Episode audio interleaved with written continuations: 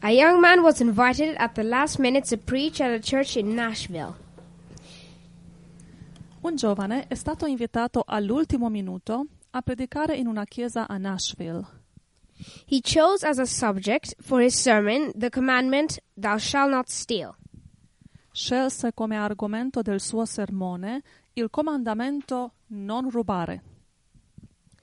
The next morning, he stepped on the bus and handed the driver a dollar bill.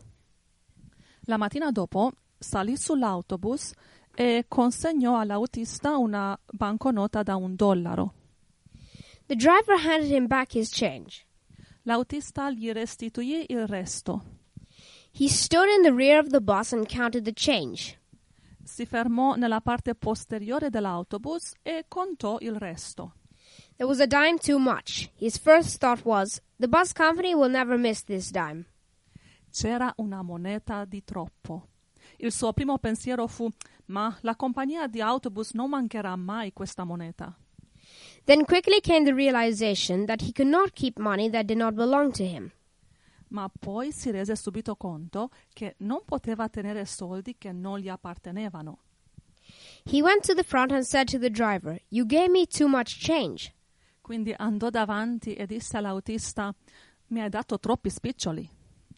Imagine his surprise when the driver replied, Yes, a dime too much. I gave it to you purposefully. Immaginatevi la sua sorpresa quando l'autista ha risposto: Sì, una moneta in più. Te l'ho data di proposito. You see, I heard your sermon yesterday, and I watched in the mirror as you counted the change. Vedi, ho ascoltato il tuo sermone di ieri e ho guardato nello specchio adesso mentre contavi il resto. Had you kept the dime, I would never again have had any confidence in Christian messages. Se tu avessi tenuto il centesimo che ti ho dato in più, non avrei mai più avuto fiducia nei messaggi cristiani. What a tragedy if he had done the wrong thing. Remember, our influence on others is a serious thing.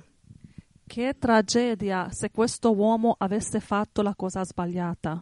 Ricordatevi che la nostra influenza sugli altri è una cosa molto seria. Well, it shows that um, people watch, especially what you do, because supposedly you're supposed to keep the Christian morals. E questo mostra che, attenzione, la gente ci guarda, specialmente quello che facciamo. Noi dobbiamo mantenere i morali cristiani, i valori cristiani. So if you don't keep the morals, they'll think, oh, so Christianity is uh, is um you call, uh, fake. Yeah, that you just say it just to, yeah, just to show off what the morals you have. Quindi se noi non manteniamo i valori cristiani, la gente dirà che tutto il cristianesimo è falso, che noi eh, stiamo solo facendo finta di credere, però alla fine siamo ipocriti. That's why you should always give a good sample to the people around you, because then they'll be more inclined to do what you do.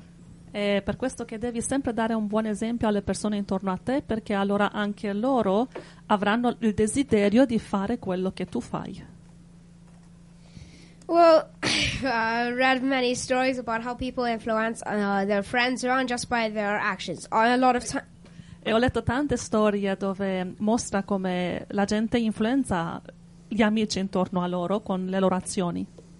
In fact, I read this story that there was this um, what do you call it? This uh, restaurant, a hotel, that there was this um, a bunch of people there. That it was a custom that uh, in the night when you go to eat, you dress up nicely. E ho letto la storia di un, un hotel dove c'era tanta gente, tanti clienti, e c'era un'abitudine in quell'hotel che di sera tutti si vestivano con vestiti belli. It was in the older days. Cioè nei tempi vecchi, non adesso, in tempi moderni. You were supposed to change into something clean because during the day you were dirty your clothes. So you're supposed to change into something clean before you come to eat. E quindi prima di andare a cena in questo hotel tutti si, me- si mettevano vestiti puliti e belli. So the, um, but people weren't uh, didn't even care about it. They were like, oh, who cares when they see uh, when uh, what I dress into. Some people didn't care? Yeah, some people. Quindi alcune persone hanno iniziato a pensare, ma non importa se mi vesto di bello, posso, non importa chi mi guarderà.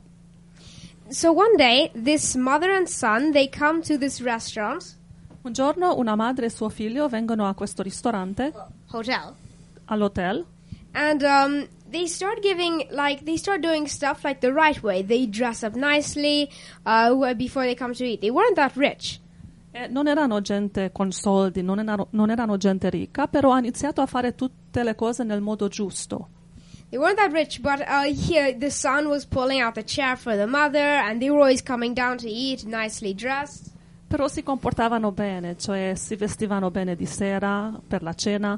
Il figlio era molto mm, um, Educato. educato. He was pulling the chair. Sì, eh, ehm, tirava la, la sedia per la madre per, Per farla sedersi. sedere.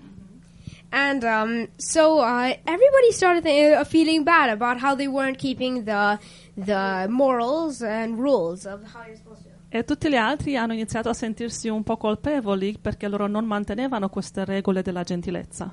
So when the mother and son left, they continued. They dressed nicely for dinner and stuff like that. Quindi anche dopo che la madre e il figlio sono andati via, la gente rimasta nell'hotel hanno continuato a comportarsi bene, a vestirsi pulito e essere gentili. So it shows that your actions influence what people think. Questo mostra che le tue azioni influenzano gli altri e il loro modo di pensare.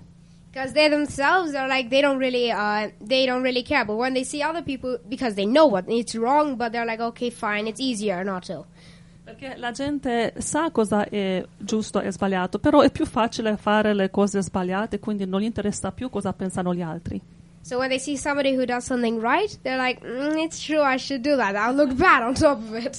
Però quando vedono qualcuno che si comporta bene, pensano, "Mm, è vero, è giusto, anche io dovrei fare così. So that's about it.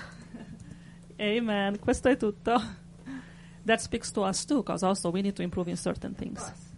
E questo è anche un messaggio per noi qui, perché anche noi dobbiamo migliorare in tante cose, specialmente nel comportamento uno verso l'altro. Dio ci aiuti. Thank you, John. Bless you, bless you. Allora, abbiamo avuto due storie invece di God una. bless you, John. Love you. Super. Quindi eh, Johnny ha improvvisata eh, una extra. eh, eh, Yeah. Per buona misura. He's always abundant. Lui è sempre abbondante. Lui. Io vi benedica 12 anni per Gesù. Amen. Thank you, Jesus. E grazie Signore, è molto bello vedere i figli che onorano i genitori, i genitori che mostrano amore e gentilezza verso i figli e anche tra fratelli e sorelle, trattarsi come re, regine, principi e principesse.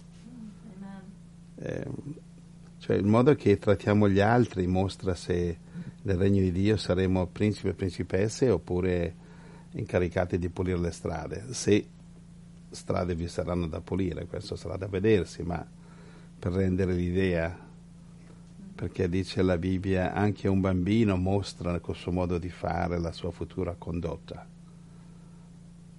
C'è uno spirito, uno spirito dentro che ce l'hai o non ce l'hai. Però se non ce l'hai, eh, ecco che eh, abbiamo Dio dei miracoli, si chiama Gesù Cristo, lui può cambiarci anche se siamo dei sporchi, luridi, maleducati, drogati, eh, americani, americanisti. Sai chi, sai chi sono gli americanisti? I piedi sul tavolo che sputano Yeah. in faccia a tutti, i bulli, io sono il più furbo, il più grosso, il più forte, il più qua, il più là. E davanti a Dio invece quella è una monnezza. È tutto orgoglio. Davanti a Dio quello lì è uguale all'immondizia. Si chiama americanismo. Sai, americanismo che trattano i genitori come pezzo da piedi, li, li insultano, i genitori abortiscono i figli, e le donne che vogliono essere gli uomini, uomini che vogliono essere donne. C'è praticamente è- americanismo che poi si è, l'immondizia si è propagata in tutto il mondo. No? Eh, cerchiamo nelle nostre case di essere cristiani cerchiamo di non imitare il diavolo, l'americanismo, il bullismo, eh, il qualunquismo, la mancanza d'amore, la maleducazione, che il diavolo lui è incaricato di, si è autoincaricato di glorificare il male, glorificare il bullismo, glorificare la superbia. Guarda la mia macchina è meglio della tua. Invece noi siamo figli di Dio. Gloria, gloria al Signore. Salmo 15 e Sì. Giovanni 12. qualche passaggio. Leggi il primo verso. Salmo 15.1 O Signore, chi dimorerà nella tua tenda? Chi abiterà nel tuo santo monte? Quindi qui Davide chiede chi abiterà sul tuo santo monte, in cielo. E non è solo sono salvato per grazia, posso vivere come un cane, ma sono salvato com- per grazia. Posso vivere come un diavoletto, ma sono salvato per grazia. Ma stai attento, eh? Che Gesù magari neanche ti conosce. Quanti di noi conosce Gesù? E non è che uno che vive così eh, entrerà nel regno di Dio. La casa di Dio ci sono molte dimore, dimore in alto e dimore in basso. Va bene, c'è anche posti dove tu non ti piacerà essere. Verso 2. quindi la domanda è chi dimorerà nel tuo santo monte? Risposta, verso 2. Colui che è puro e agisce con giustizia e dice la verità come ce l'ha nel cuore, che non calunnia con la sua lingua, non fa male alcuno al suo vicino, né insulta il suo prossimo agli occhi suoi è spregevole e malvagio, ma egli onora quelli che temono il Signore. E se ha giurato anche a suo danno, non cambia. Non dà il suo denaro a usura, non accetta regali a danno dell'innocente, chi agisce così non sarà mai smosso. smosso. Salmo 15, salmo da, questo è un salmo della nostra lista di memorizzazione. Bellissimo. Gli occhi di Dio ci vedono, ci guardano in continuazione. Angelo Giovanni 12,4. Giovanni 12,4. Ma Giuda Iscariota, uno dei suoi discepoli, che stava per tradirlo, sì, fino al verso 6, disse: Perché non si è venduto questo olio per 300 denari e non si sono dati, a, non si sono dati ai poveri? Diceva così non perché si curasse dei poveri, ma perché era ladro e tenendo la borsa ne portava via quello che vi si metteva dentro. Giovanni 12, 4 a 6. Ok, voglio parlare delle cose piccole, come quel eh, cristiano che ha ricevuto una, una monetina extra e l'ha riportata indietro. Ora Giuda non è che iniziò ad essere ladro quando eh, si mise con Gesù e i discepoli non cominciò a rubare lì a essere traditore lì, ma iniziò nel piccolo, tempo prima, era nel suo cuore. È nel piccolo che Dio ci giudica. Luca 16. Dio ci giudica nelle piccole cose. Dio non aspetta che commettiamo un omicidio, no, no, no. Dio già comincia a giudicarci quando usiamo mancanza di amore. Luca 16, 10. Luca 16, 10. Chi è fedele nelle cose minime è fedele anche nelle grandi. Chi è ingiusto nelle cose minime è ingiusto anche nelle grandi. Luca 16, 10. Cercare di far entrare nel cuore questo. Se siamo infedeli nel poco, saremo infedeli nel molto. Cosa ci fa pensare che saremo una moglie fedele, un marito fedele, se siamo infedeli nelle piccole cose?